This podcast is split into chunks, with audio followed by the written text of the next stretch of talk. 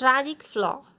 The tragic hero is a man of high status and noble qualities. It is the one of the fatal flaw in his character that brings ruin upon him at the end. The tragic hero embarks upon a course by which his ruin is eventually assured because, in spite of all these virtues and noble qualities, he suffers from a serious error in his character which ultimately overwhelms him. Fate and the intervention of the supernatural hasten the tragic course undertaken by the hero because of his fatal flaw.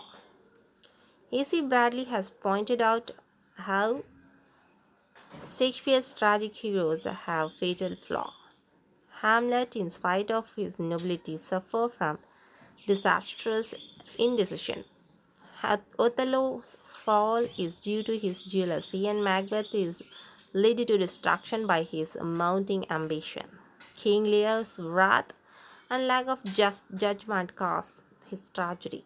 The concept of tragic flaw is an aspect of the belief that character is destiny and man is responsible for his action.